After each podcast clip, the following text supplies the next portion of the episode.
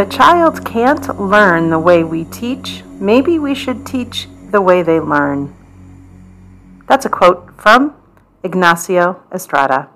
Welcome to HEAL Conversations to guide you toward personal growth and overall well being.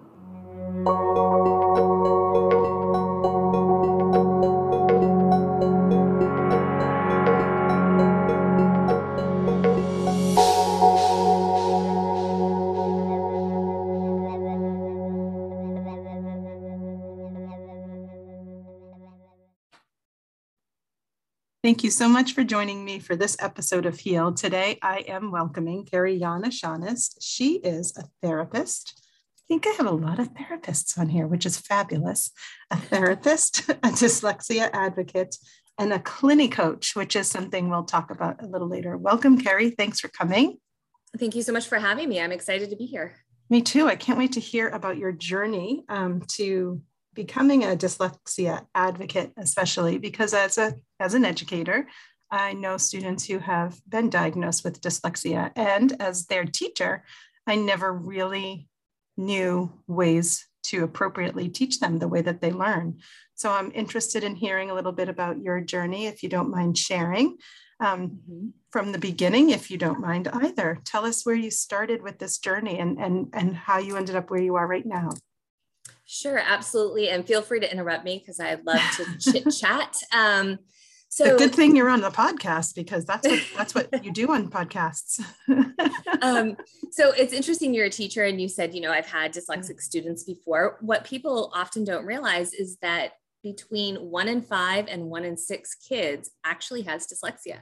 It is the most common learning disability that exists, and it exists between cultures, languages, it's around the globe. Wow, and I had no idea of those stats. That's impressive. Yeah, it's it's a lot, and um, I think it's such a massive. There's such a massive pool of people who have this learning disability, but there doesn't seem to be that much in the media no. that brings that out. So, for example, if one in five people, uh, let's say, had heart disease. One in five kids had heart disease. That would be all over the media. Shocking. Yep. It would be shocking, right? Yeah, so and it's also kids, it's also not prevalent in in public education either. You would think if one in five kids I don't know, I'm trying to think of something that's equitable in education and teaching. Um, mm-hmm. I, I, I, don't even know, I can't even come up with a, a stat that would even be equitable, I don't think. But if we knew one in five, one in five kids have dyslexia, we certainly would be teaching them differently. Yes. Yes. And what we also know is, and I'll get more into this later if you want to know um, my, my basic rundown of the neurobiology. Um, we also know that it's a learning difference that is due to a neurobiological difference in the brain. So the brains of dyslexics actually function and work differently and we know this from functional MRI studies and a lot of different studies out there. We understand that it actually works differently. Therefore, when you teach English, we need to be taught language in a certain way so that we can understand it. Um, but actually, the beautiful thing is the way that we best understand it is to approach it using phonics, which used to be greatly used in teaching kids to read and everybody can benefit from being taught phonics basically. Mm-hmm. um, it's like a little bit extra in in the reading education. Um, but so anyways you had asked me about about my life. Um, i started off uh, loving kindergarten. Let me just tell you that was my favorite grade ever. Because it's the best grade ever it's the best grade ever. Um, I loved school. I loved preschool. I loved kindergarten. Um, part, I mean, I can remember literally my kindergarten classroom and all of the different stations in there. And I loved that kindergarten, there was a lot of kinetic learning. Obviously, yep. I did not know that was the term back then, but the kinetic um, and learning. FYI, not during COVID, there's not. Go on. Oh, right. Oh, gosh, I can't even imagine. So I vividly remember being so excited to just rock it off to first grade and showed up at school. And within one week, it was very obvious to me that there was something wrong inherently with me. Because all of a sudden, I'm supposed to sit in a desk, stare at a board, trans, transcribe from the board to the paper, and then also simultaneously not be distracted by anybody around me at all. Right. and I'm looking to the left and to the right. Well, what are they students. doing? Right. Especially if right? you're not sure what you're doing and you're not, you don't know. You just have to like, well, what what's everyone else doing? And of course, yeah, so you're going to get in so much trouble, so much trouble. Exactly right. And so I'm looking around, and everybody's, you know, looking at the board and copying the words. And I mean, I could look at the board, I could see she's writing letters, but I couldn't simultaneously also listen because it took so much effort to look at the letters and then try to get that same letter down on the paper. Was tracking so, difficult for you because you weren't sure the order of the letters? Because what was dif- what part was difficult? If you can you can you well, isolate that now yes, as an adult or? Yes, yes. So um, with dyslexia, the the problem is that we have trouble associating a sound with a letter. So if the teacher were to say, which letter says ba, you know, or what letter says ah, we wouldn't necessarily be able to retrieve that information very quickly. Um, so as the teacher's writing A, B, C, yeah, I know the alphabet and I would know, um, I know the, the song, the alphabet song, but put three letters together, well, all of a sudden it's really hard for me to pull out mm-hmm. okay, wait, what does that first letter say? Oh, that's a C. A C says what? What does it say? That process is a lot longer. So it's harder for me to, you know, when I was younger, learn the the the phonemes and then to be able to regurgitate it back out. Mm-hmm. Recall and then blend, which is a lot of steps. Name the letter, remember the sound of the letter, then remember that you have to take that letter and then attach it to the next letter, which is what's the name of that letter? it's just exactly process. Yeah, exactly. And what we know now is a lot of uh, dyslexics. We also tend to have a poor working memory, which means you know if the longer the letter, right, the more the more you're trying to store in your working memory. So by the time you get to the end of the letter or the end of the word, you've already forgotten what the first part was. So sometimes I could even read the word, but that doesn't necessarily mean I even remember what I just read. Mm-hmm. Um, and and then words attach together to create sentences, and sentences create paragraphs. And that's why we have kids who can get through an entire paragraph and read it, but have no comprehension whatsoever. Right. So that was that me. Was, I think that's still me. I don't think I'm dyslexic, but I definitely have some sort of, I mean, I might be, but I have I definitely have some sort of reading on paper comprehension issues. I have to hear it. So mm-hmm. I, I've do, and that. do you know the the irony is that my last name is 10 letters long. It's well, I was going to I was going to make a joke. I was going to make a joke about it. And I'm like, no, that's poor, it's in poor taste, but that's just who I am. I'm like, oh my God, can you imagine having dyslexia and spelling this word? And there's so many nouns in it and good lord it, it's yeah it's not it's not the it's like the most but it has like Yana it has like the most vowels I think I've seen in a I know, right? Which are the trickiest of all the sounds. so in first grade, you know, it was difficult. I was the kid that had all the homework just crammed into the bottom of the backpack because it, I was just always a step behind. By the time she gave the, the homework assignment, I was trying to finish up the writing assignment. Mm-hmm. Um, back then, you know, like 80s and 90s, if I didn't finish the in school assignment, I was held in during recess. And the, the horrible grade? irony in first grade, yes. And so I would have to sit inside doing that writing assignment. When you really needed and, to go outside and run around, probably.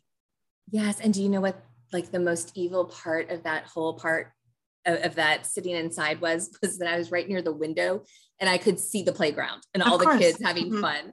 Um, so so here's some good news. They don't do things like that anymore, at least where I work.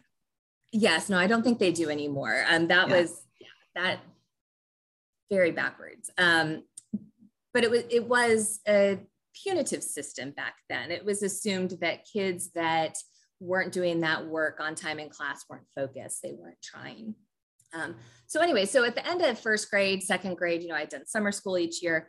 Then my parents got a call. Look, we, we think something's going on. Um, mm-hmm. She's she's just missing too much. So they got me tested, and um, the testing was kind of inconclusive. It was, you know, we think she has a, a reading challenge or comprehension issue.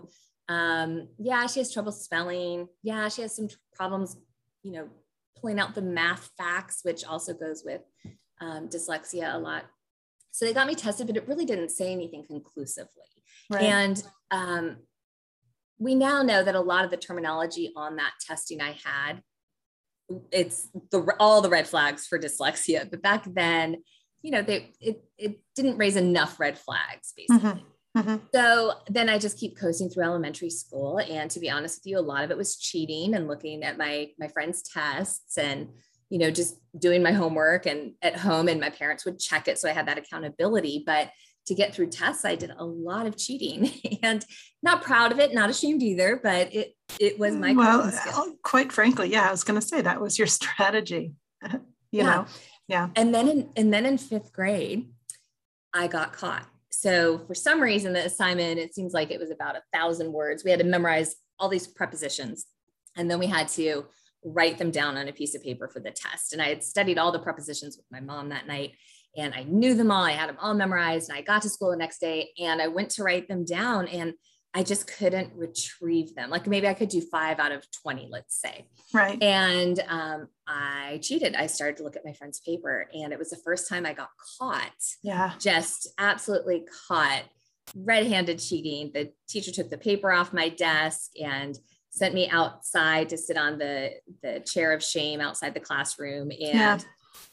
I was I was convinced I was just crying. I'm going to get sent to the principal's office, and instead, um, she called my mom, who had to leave work early, and have wow. a meeting after school. Yeah. And so I'm trying to get through the rest of the day. Now I know my mom's coming in for the meeting.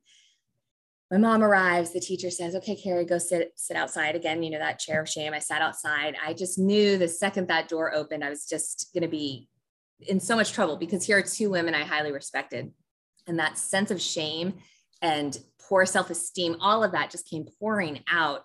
And I knew I had disappointed these two, two women who I really respected. And instead, what happened is the door opened and my mom said, Hi, honey, gave me a really big hug. And I was like, Oh, what's going on here? And then my teacher, Miss Harvey, said, Okay, Carrie, I'll see you tomorrow. And she had a really big smile on her face. And then as we're walking out of the school, my mom said, Let's go get you a sundae. And it wasn't even like a Baskin Robbins sundae. She took me to this little cute ice cream boutique that had opened up. And I mean, so I was really confused. That was like the special place to go. And I'm like, why am I going there when I've just cheated? And it turned out the conversation my mom had with Miss Harvey was look, uh, she knew all of it last night. I don't know what to tell you. I don't know why she cheated. She couldn't recall the information, but she knew the information. And so that kind of alerted Miss Harvey, oh, there's something more going on. And, you know, ob- obviously over the ice cream sundae, which was delicious. Um, you remember, I love that. yeah, I remember. Do you know what I remember? It had strawberry flavored whipped cream. It was Gosh, delightful. That sounds so really I, nice. it was so so posh. I loved it. Um, and over the ice cream uh, or the ice cream sundae, you know, my mom did say, okay, let's, let's try to let's try to get that cheating under control though right i mean the message was definitely there which was yeah. good but there was just no shame associated with it because they realized obviously this was a coping skill so again um, got tested again and again the results were the same it was you know gosh we just don't know what's going on so eh, at the end of grade six, my dad's job took us to Africa and wow. we moved to Cairo, Egypt. Oh my and gosh, that's kind of neat. Yeah, it was fantastic. I loved living there. But I can tell you what, if they didn't know what to do with the dyslexic in the States, they sure as heck did not know in Cairo, Egypt, what to do with me. And it was, again, just the same message to my parents, you know, at different conferences. She's really bright.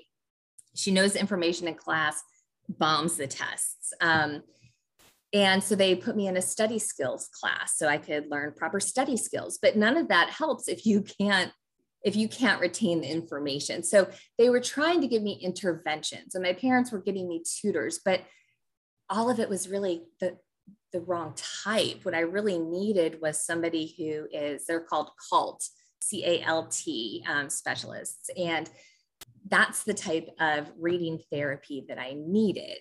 Um, and unfortunately, you know, they didn't, I don't know if they didn't have it back then or if it was just a lot more rare um, to have to have that type of tutoring. You know what that stands but, for?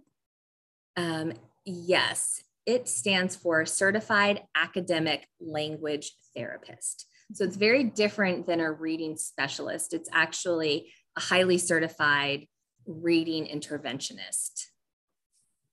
Um, you. you. know, Thanks. they they they approach reading um, multisensory, very, you know, focusing on on the phenoms and phenom. Um, what do you say? Phenomic phenomic awareness. awareness. Yeah. yes. Mm-hmm. And so it's it's very specific specific tutoring. But instead, the tutoring I was getting was okay you're failing science let's get you a science teacher oh my gosh you're failing math let's get a math teacher okay right. wait that's really not the issue the issue is you need to understand what you're reading in order to do any of those subjects absolutely absolutely yeah. and we didn't have access to um, learning ally to get books on tapes or anything like that on audio books so um, yeah so it was challenging so i ended up um, leaving egypt after several years and got back to the states finished high school squeaked into college. I ended up going to Ohio State University. And the first two years were just pure hell um, because you're taking all those core classes. And again, it was still that same approach, just a tutor for every class I needed help in. It was having someone review all of my essays and papers.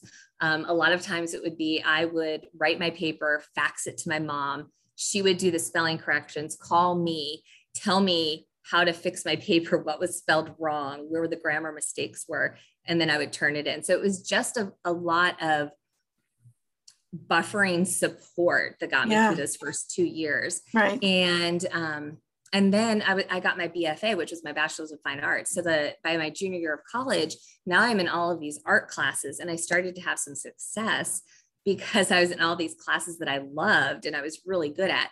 And now I'm starting to get A's, and you could have just blown me away or knocked me over with a feather. I didn't think I could get A's. And so I ended up finishing my BFA, and I had a fantastic portfolio and had done some art gallery shows. And I applied for graduate school to become an art teacher. And the only reason I know for a fact, the only reason I got into arts or to my master's for art education was because I had a really strong art portfolio. Mm-hmm. And that first, I guess, couple weeks in my master's program, I had imposter syndrome all over the place. Of um, course, yeah. They're gonna they're gonna find out that I, I can't do this. And then I got back a paper and it I had to do like a critique of, of like a sculpture or something. I can't remember the exact assignment, but I got back my first paper in grad school and I got an A and it was wow. like a 96. It was, it was a high A. Whoa. Okay. Wait a minute. Wait. Uh, and all of a sudden I was like, I didn't realize it then, but, but like this feeling was kind of coming over me. And I remember calling my parents. I said, Oh my gosh, I got an A on my first paper. I, I think I'm going to try for straight A's in grad school. And my parents were like, whoa, whoa, whoa, whoa, whoa, like slow down. Like, don't put so much pressure on yourself. And, you know, they just didn't want me to become overwhelmed in grad school. And um, I was like, no, no. And it was it, the way I compare it to is, um, you know, if you see horse races, the horses are kind of all in that pen and they're ready to go, rearing to go right before the, the window opens up and yeah. then they, they fly out that's how I was. I just could feel this building momentum inside me. And now I know what it is. And the word for it is hope. I had this little tiny glimmer of hope with that. You can do it all by yourself. You can do it. Yeah. And it took me till after 20, 20 years. 21 years. Wow. And I got my first A on a paper. Wow. Yes. And so it, it gave me this glimmer of hope. And I built from there. And I ended up with a 4.0 graduating from graduate school. And then I went on for um, a second master's in clinical social work and became a therapist. So I love that. That's amazing. Yeah, it, it's uh, it's amazing what hope does. But a lot of our dyslexic kids right now in school, that's the one thing they don't have is hope. Yeah, there's a lot of it's getting better, but there's a lot of everyone needs to learn the same, produce the same, look the same, mm-hmm. act the same. Um, again, it's getting better. And there are definitely districts that are more uh, forward thinking than others. Um, but it, it is, it's tough. It, it's, I feel like education needs a bit of an, an overhaul as far as that yes. goes. Not only yeah. financially and funding wise, but also you know. right and and that is one of the things that it's really expensive to tutor dyslexics because the the ideal tutoring um, scenario according to the dyslexic the international dyslexia education um, association is an hour of individual therapy reading therapy per day wow. three to five days a week and a traditional public school can't really do that unless of course they're tested and uh, di- uh, identified and um, someone advocates for that for their individual learning plans, you know. Mm-hmm. Which creates a lot of parents who are advocates. Um, and, you know, which takes me to, you know, I was a mother, I, I still am a mother of a child of a child with dyslexia. Um, and when he first got diagnosed, um, it there was a part of me that was just kind of crushed knowing that life was going to be that much much more of a challenge for him um, but thank but God also, you but thank God you had the experience you did. Yes, exactly. And so I think, I mean, it was definitely, I definitely had though people supporting me in those beginning years um, because in the beginning, when you're a dyslexic and your child is diagnosed, you have a lot of fears rush over you. And you understand how difficult that's going to be in the beginning. Mm-hmm. Um, but the thing you also know is there can great things can still come. Like dyslexics think incredibly. We make great entrepreneurs. I mean, who is it? Um, Branson. He, the one who owns Virgin Airline. He's like probably the richest dyslexic out there. Um, you know, so we can do fantastic things. There's we we don't have to have limits on ourselves, but if we don't set the kids up for success early on, that's where they become limited. That's right. Um, so yeah, so I was able to guide my son through this journey of dyslexia. Um, and the way I describe it to the parents that I work with is it's like I already had the map. I knew what it looked like. I knew what dyslexia looked like. I knew where the pitfalls were going to be. I knew uh-huh. where, you know, the road would curve and knock you down and your self esteem would be in the dirt. Right. I already kind of knew all of that. A lot of parents, when they first get that diagnosis that their child has dyslexia, if they don't, if they're not familiar with what dyslexia is, um, you know, they think, can my kid ever learn to read? Is my kid right. going to pass? That's grade? overwhelming. That's overwhelming because we are teaching them how to read in kindergarten now. Yeah. Yeah. It, right. And isn't it, you know, grades, what is it, kindergarten through three, you're learning to read, and three on, you're reading to learn. And if you don't know how to read, it's really hard to learn. Um, so I might argue so, that they even expect them to learn read to learn, learn to read in kindergarten. Yikes. Yeah. What did you just read? yeah. yeah. Right. Yes. Yeah. Yes, you're right. You're absolutely right. Yeah. Um, so so as a parent, you know, I had that hindsight now. I and I've had I'd had a lot of success under my belt um, professionally. So I knew that he wasn't going to be limited by dyslexia. So definitely, you know, that first year was tough. Um, and when he was in grade three, we moved to Saudi Arabia. Oh my gosh. So, yeah. So my husband's job took us to Saudi Arabia. And um, when we got there, basically you can't have your kid tested till you get to Saudi Arabia at the time because of visa restrictions. And it's really hard to get all the visas aligned. So the schools, the way they have it is you you land and then you get your testing done there. And it became pretty obvious that the schools like the american school said oh well we don't we don't accept any dyslexic kids at our school.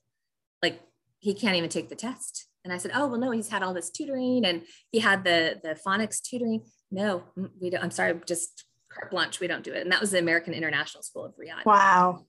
Yep. And then um, we went to um, there were two other schools in that town and both of them had really just I already knew the what we needed. We needed to mm-hmm. have that um, phonemic awareness. We needed to have the phonics approach. And the schools you know what they said was well we can pull him out you know once or twice a week. Um, or one school said well we can give him a scribe to read and write for him. And i was like well but okay but that's not actually teaching him. Teaching him how to read. Yeah. right? That's teaching him to really interact well with someone else. And great that's great you know if, if later on you have an assistant who can do all of that. But in these younger years, we really needed to have him bolstered and learn that himself. And um, he he couldn't get into any schools there.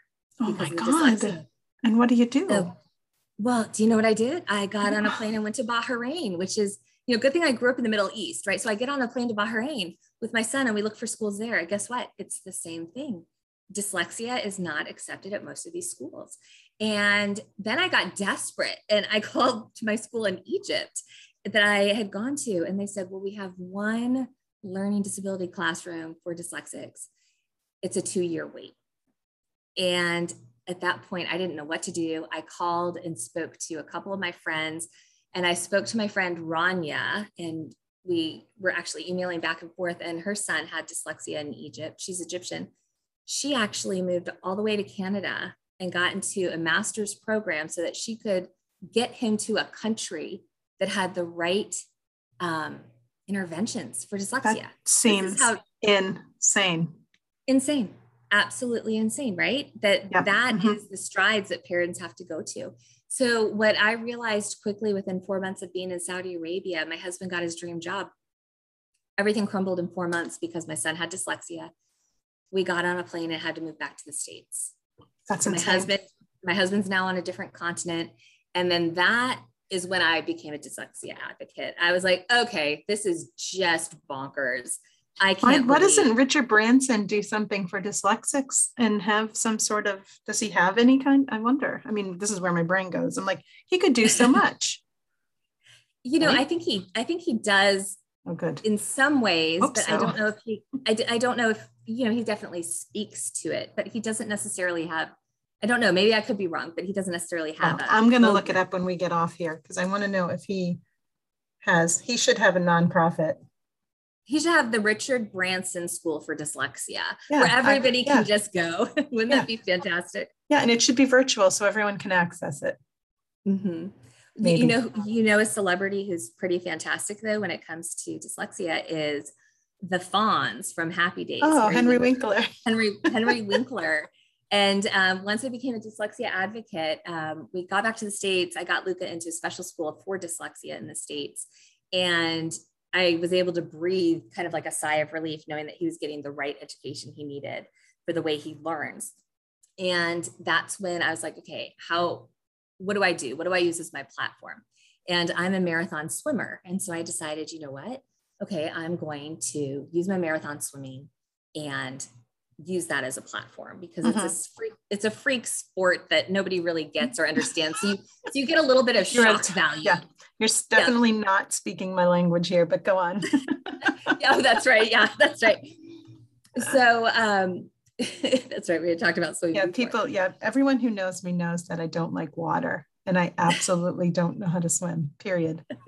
So, so I had I typed into the computer just to see are there any other swimmers out there doing something for dyslexia. I probably put in swimming and dyslexia, and this guy, Dean Bragonier, pops up. And mm-hmm. he was starting a nonprofit. It's called NoticeAbility, and it's for upper elementary and middle schoolers. And it's programs that teach them all about different career paths that dyslexics shine in. So there's he, and so he has different um, year long, or I think maybe semester long modules, so that these kids can get can get this education early on and know, oh wait, my brain works this way. That means I'm really good. I'm going to be good at engineering. Oh, there's a whole entire one on the arts because dyslexics are fantastic artists. There's one on entrepreneurship because we we just thrive having our own businesses and you know, we think outside of the box a lot of times. Absolutely. Times. Yep. Do and things so your own he, way. Yeah. Mm-hmm. And so I got in touch with Dean and then I started raising money for his nonprofit through my swims. And um, started Kerry Swims for Dyslexia.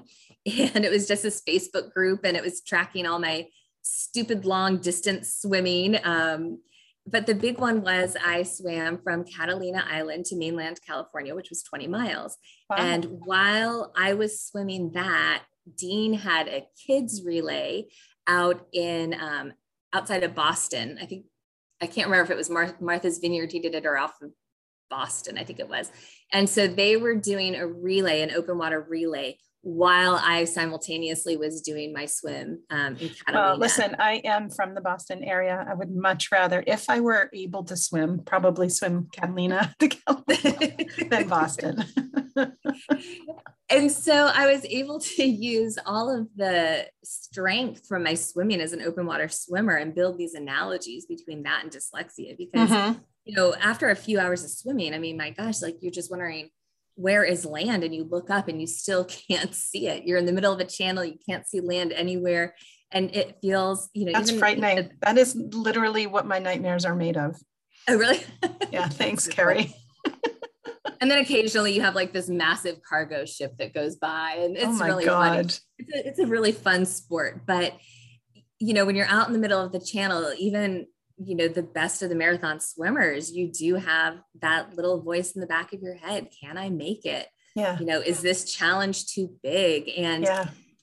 so so the the swimming the channel swimming just kind of became this natural platform to bring awareness of the strengths of dyslexics but also the struggles that we have. That's fabulous. That's amazing. Thank you. I, you're, you're welcome. I so many I, so many questions popped up as you were chatting, and I for, have forgotten all of them. well, let me just while you're trying to figure out. They're never while you're back. trying to remember. I have to tell you on that swim in Catalina, I had a whale swim with me for a little. That's is that um, what's is that what is behind you in a picture? Because I'm I am yes. literally obsessed with whatever that is, and it looks like a whale. Here, I'll show you. It's oh a whale. Oh my God, that's beautiful. She's, so that's one of I'm just going to tell people what I'm responding to. Yes. It's just this whale looking up, and there's a tiny sailboat at the top of the ocean, and, and the view is like the whale under the ocean. Are you swimming in that picture? I'm not swimming in that picture. you picture. need to add you. Just put a little little little person sticker on the top. Oh my God. I, I love that. I love that because when I work with these parents with dyslexia and so they can learn how to support their kids. One of my pictures I have in my branding is me pointing up at that whale and it says, Don't let dyslexia swallow you, because that's how you feel. I can imagine. I can imagine. Wow, that's amazing. So, how, how old is your son now? How is he doing? Um, he's doing fabulously. He's 15. Wow. He's in ninth, ninth grade. Um, so he was at a wonderful school called the Briarwood School here in Houston, Texas. And they did an absolute phenomenal job of um, teaching him how to read, teaching him how to write. I will say he is still one of the worst spellers you'll ever find, but it's thank okay. God for technology, right? Right. Yep. I'm one of the I am one of the worst spellers too. So I told him. Yeah, but technology is there to help us, and it, and if it helps us to produce, I call it, you know, like output, then yes. then let it. Everyone needs a little accommodations yes and, in a while yeah. and i think it's important for parents to hear this part because my son his his diagnosis when we first sat down with the um, doctor the psychologist who does all of the psych ed testing she said to me um, kerry it's really important you know this um, he has dyslexia. And i was like yeah i mean i kind of thought that probably. She's like it's the most profound dyslexia i've ever seen in my entire career and as a mom, that was like a knife through the heart. I can imagine. But, Were you grateful for that delivery, or would you have rather it differently? What's your What's your feeling being someone who has d- dyslexia yourself, and then knowing that your son does? To be honest with you, I well, uh, this is what I tell parents. Um, I wish I had that label when I was growing up. so many parents are fighting, you know, not wanting their kids to have a label to follow them through school. I would have loved to have known I specifically had dyslexia. You know, it wasn't until so many years later that I learned it, but that it was after, sense. yep. but it was, it was after so many failed interventions. Right. Uh-huh. And so instead, my label, instead of dyslexia, my label was an idiot. My label was I'm stupid. My label was imposter. Can't learn. Yeah. Yep. I don't yep. fit in. I'm different. Um, so my son, so I do tell people the story. So he got the interventions he needed really early on from grade three till grade eight. He was at the Briarwood School. He got fantastic intervention. And um, when he went at the end of seventh grade, he was getting his, he gets tested, you know, every three years, dyslexics get tested for their psych education um, evaluation. And um, she was like, he's ready. Kerry, he's ready and we assumed he was going to be at that school till 12th grade. And she was like he's ready. He's ready to fly. And we were like oh no. And that was a whole nother learning curve. We're like what are we going to do? And we knew that public school was still going to be too large for him. Um, the schools here in texas you know everything's bigger in texas. So we just knew we just knew that that wasn't going to be a good fit. So we we had to look at the private schools. And he um, applied to five four or five private college prep schools and got accepted to every single one. Good for him. That's amazing. So I tell I, parents, I'm like, we can have successes. We can have successes. The thing that I get worried about and nervous about is that what about the parents who can't send their kids to a school that specializes in dyslexia? We can't afford it. Absolutely. Or the parents who who work many jobs. Yep. And and can't afford to even take off to go like my mom did yep. yeah. to that that teacher conference mm-hmm. i recognize believe me i recognize so much the privilege that we have oh yeah and i'm not definitely not saying that i just am wondering like what on earth you know there's so many parents who struggle with their child's education and just know seeing it firsthand um, and yes. understanding what's available to them like even just understanding what's available to them there are so many parents who wouldn't even know what to do next with that diagnosis you know? Well and and and honestly the school districts don't know what to do with that diagnosis right? And so how can we expect parents to know? And and we almost need to have um, parent well and i think this is the dyslexia community this is what we do. You know once our kids are old enough right and they're kind of launching that's when we go back and support all the parents who are just learning I think right? that's it's a this, great idea. You've got to build a community of people who can support one another and have have the um, resources to share. Mm-hmm. And and all of the advice that that we were given, and then also how that advice changes over the years. Yeah, yeah. Um, but but definitely the kids in public schools, and right now in in Texas, it's it's not great. Um, we just lost federal funding. I think it was thirty million dollars we lost because Texas didn't use the dyslexia funding appropriately. And we got into a federal lawsuit, and the federal government gave them a slap on the wrist and said, This is dyslexia money, it's for learning disabilities. Texas did not use it. And and they lost, lost it. Yeah, when you don't use the money, you lose it. So you have to find a way to use it. Um, well, yeah, they used it. They just used it in the wrong areas and they got caught. think about all the kids who are suffering now because of that. That's a shame. It's no, it, it's it's horrendous. It's absolutely horrendous. Wow. Well, thank you for telling us that that story of hope, actually, and overcoming. Um, I think we're going to take a real quick break right now, but when we come back, can we talk about how someone can either follow you, contact you, um, if there are more resources that you think we should promote here on this episode, feel free. We'll talk about that as well. Again, I know some parents who would really benefit from hearing this episode. So, whatever resources you can share with us, um, that would be fabulous. But we'll be back in just a second. Okay, thank you. Sure. If you're in the Mansfield, Massachusetts area and are looking for a space for yoga, meditation, great workshops, and life coaching support, check out Mainstream Coaching and Wellness. Mainstream even has a couple of virtual options if you don't live close by. Check out their offerings at mainstreammeditation.com. You can also follow Mainstream Coaching and Wellness on Facebook and Instagram. The name is Mainstream Coaching and Wellness.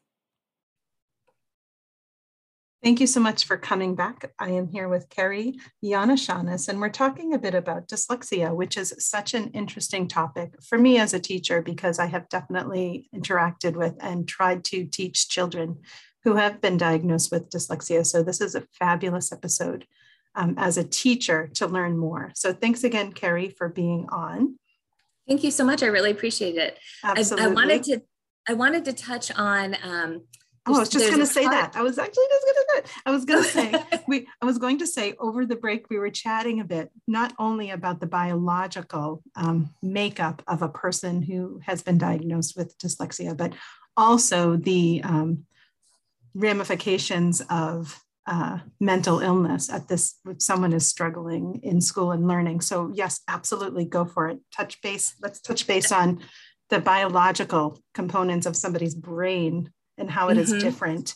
Um, so, yeah, so what we know is that there is a neurobiological difference in the way our brains work compared to people who don't have dyslexia. Um, and it's not just that one part of the brain right. works a little bit differently. It's that multiple parts of our brains work differently. So we have the frontal lobe, which we know is responsible for speech, executive functioning, reasoning, planning that part of our brain works mm-hmm. differently. Then we have the, okay, this is the lobe we were debating. How do we parietal. pronounce it? The parietal. parietal lobe. So even as an adult dyslexic who has studied all of this, I still have trouble finding pronunciations. That's sometimes. okay. We all do. Um, so it's all okay. yeah. Eh, but I think it's interesting. You know, people I think think you get over dyslexia. You actually have it your whole life. but, but your brain hasn't changed, right? So why would it be any different? No, exactly. We learn some workarounds, but we still have certain things that are a little bit more difficult. But so we have, you know, how do we say it again? The parietal. Oh, parietal. parietal. There you go. I have the I have the what what is that joke? I have the emphasis on the wrong syllable. oh, that's so funny. emphasis, yes. emphasis is on the wrong syllable. Um, so anyway, so we have that. We have the temporal lobe. We have the left temporal area. We have all of these different areas that are required to have an efficient brain to process language and then then even the the gray matter and the white matter the gray matter that is part of the phonological awareness and the white matter helps as a nerve transfer, it's a nerve basically it helps the nerves transfer information between the different lobes. Mm-hmm. so when you have all these different areas of the brain working differently it's no you, wonder. you can't you can't be taught the same as everybody whose brain is working similarly. Yes you, you can't be taught the same. So what we also know is that the front right part of our brains light up more when we're reading and actually it should be the back left part of the brain that should be lighting up for language. So so when we're working with kids and they're not getting the right intervention and even when they are getting the right intervention it's taxing on the brain. And it's no wonder right? When they when kids are getting all of these uh, unfortunately negative um, negative messages and then they're also getting negative messages about themselves that they're so different. Right. Is it any wonder that it's hard to learn to read and then they anxiety? start to struggle with self-confidence. That's right. Anxiety depression. There's so much that goes into it. And they're they're they're um internalizing all of this too and putting meaning to it you know? Yes. uh, you know meaning like i'm not good enough. I will never be able to learn. I'm not yeah i don't belong here. Right. Mm-hmm. And so what i've noticed in working with these families is that we have families that are like the parents are trying to do their best and they're focused on getting their kid to read getting their mm-hmm. kid to read how do mm-hmm. I advocate the best that I can with the school district to get my kid the right interventions? And so they're fighting so hard to get the kids to read in elementary school mm-hmm. that they're missing the mental health component. Mm-hmm. So they might see their kid have, you know, those meltdowns at homework time. Mm-hmm. And they might they might think like, oh, they're just a little bit emotional today. Mm-hmm. What they're not realizing is how many negative messages did that child internalize all day, mm-hmm. all day six, six hours. Mm-hmm. mm-hmm. And so then, you know, they get this exhausted kid at the end of the day that yeah. it has really big emotions and they literally, wear their emotions. Literally held everything together all day. Yes, exactly. And waited to come home to release. I get it. Yep. And so parents tend to think, okay, if my child, once they learn to read, everything else is going to fall into place. And what ends up happening is, even if your child, right, they become functional readers and they can read before they hit junior high. If you haven't been compassionate and taking care of their mental health as well, what ends up happening is they go to middle school, which we all know is just so super duper fun. And there's not a mean girl in sight in middle nope. school, right? right. so what ends up happening is it's all of those internal messages come just screaming to the surface with hormones as well. And so you've worked so hard to get this child to read, but now they're decompensating because of their mental health. Right. And now their mental health is directly impacting their ability to learn right. and to be a successful high schooler. Right. Wow. So many ramifications, long term effects. And oh, I just want to start, I just want to start a whole new kindergarten. Um. well, there's a lot of there's a lot of fantastic um, resources, and I can actually type up a list for you if I don't know if you want to that'd be fabulous. You know what would be really great? Um, instead of talking about all of those great resources, let's talk about first we'll talk about how people can connect with you. Um, okay. And then, and then maybe if you do send me a list of resources, I can plug all of that right in the podcast episode notes. So if people listen Perfect. to the episode and they're really interested in um, trying um, to reach out to any of these places or to you. They'll see it all there in the mm-hmm. notes. That'd be great. So tell everyone how they can get in touch with you if they wanted to contact you. Um, so, we already talked a little bit about that um, nonprofit NoticeAbility, which I will definitely share with my listeners. And I know that's not you, um, but that's not like, me, but it's yeah. it's fantastic. Oh, I'm no, I'm excited like anytime anytime they can get some highlight. I'm very happy for that. Um, the best way to probably get in touch with me if you wanted to learn more about you know the mental health struggles with dyslexia and what dyslexia is and is not go ahead and follow me on facebook at okay. kerry kerry on coaching now my first name is spelled k-e-r-r-y kerry mm-hmm. because my family is from county kerry in ireland and so it's kerry on coaching and um, my email address is kerry at kerryoncoaching.com that one I did not have. So let me write that one real quick. Kerry um, at uh-huh, at kerryoncoaching.com. Thank you. That's great. I'll make sure those are also in the notes. Um, and is there, oh, and you also Kerry swims for dyslexia. Is there a page? Are you still doing things like that or was that a one time? I am. Hit?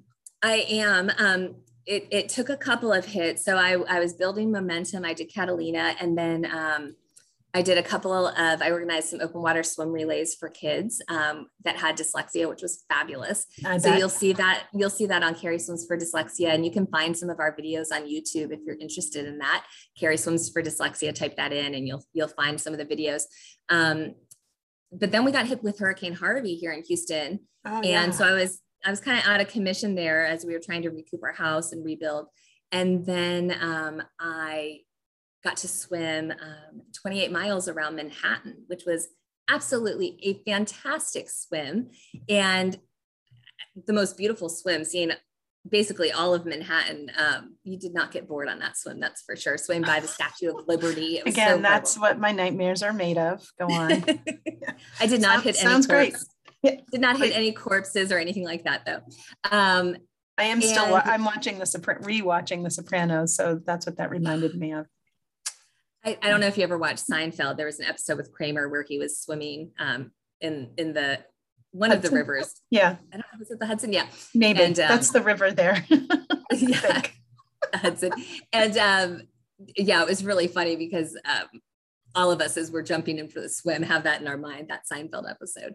Um, but yeah, please, you can follow me there. You could send me an email, send me a Facebook. Um, my next swim is going to be in, you know, COVID now has, has taken a hit. So it's harder to do these international swims. Um, but my next one is the English Channel, and I have it arranged for June of 2023. Wow. And I'm super, yeah, and I'm really excited this summer. I'm going to Ireland to do some training. Um, at the Cork Swim Camp in Cork, Ireland. So it's really yeah. exciting. So, anyways, yes. Yeah, so the Kerry Swims for Dyslexia, it's still definitely going on. It's just COVID has definitely put. Well, know, just traveling alone to go to swim in, in Cork is would could potentially be an issue. So even just yeah, the training. Hoping, yeah yeah, we're hoping that uh, the camp can still happen this summer, but by 2023, I'm bound and determined to swim from England to France. Absolutely. So. And I hope that um, maybe if you add me to any kind of mailing list where people can help donate toward it, that, that would be fabulous. You can oh, add me you. to that. Yes. Um, that would be fabulous. Yeah, that would be great. I could try to raise money here in, in the Boston area at my shop. That's yeah. awesome. That's For swimming. Wouldn't that be weird? Just me at, ugh. Anyway. If I'm going to ask you a question that just popped into my head, and if you yes. can, what would be one in a sentence or so, one piece of advice that you would give a parent um, of a newly diagnosed child with dyslexia?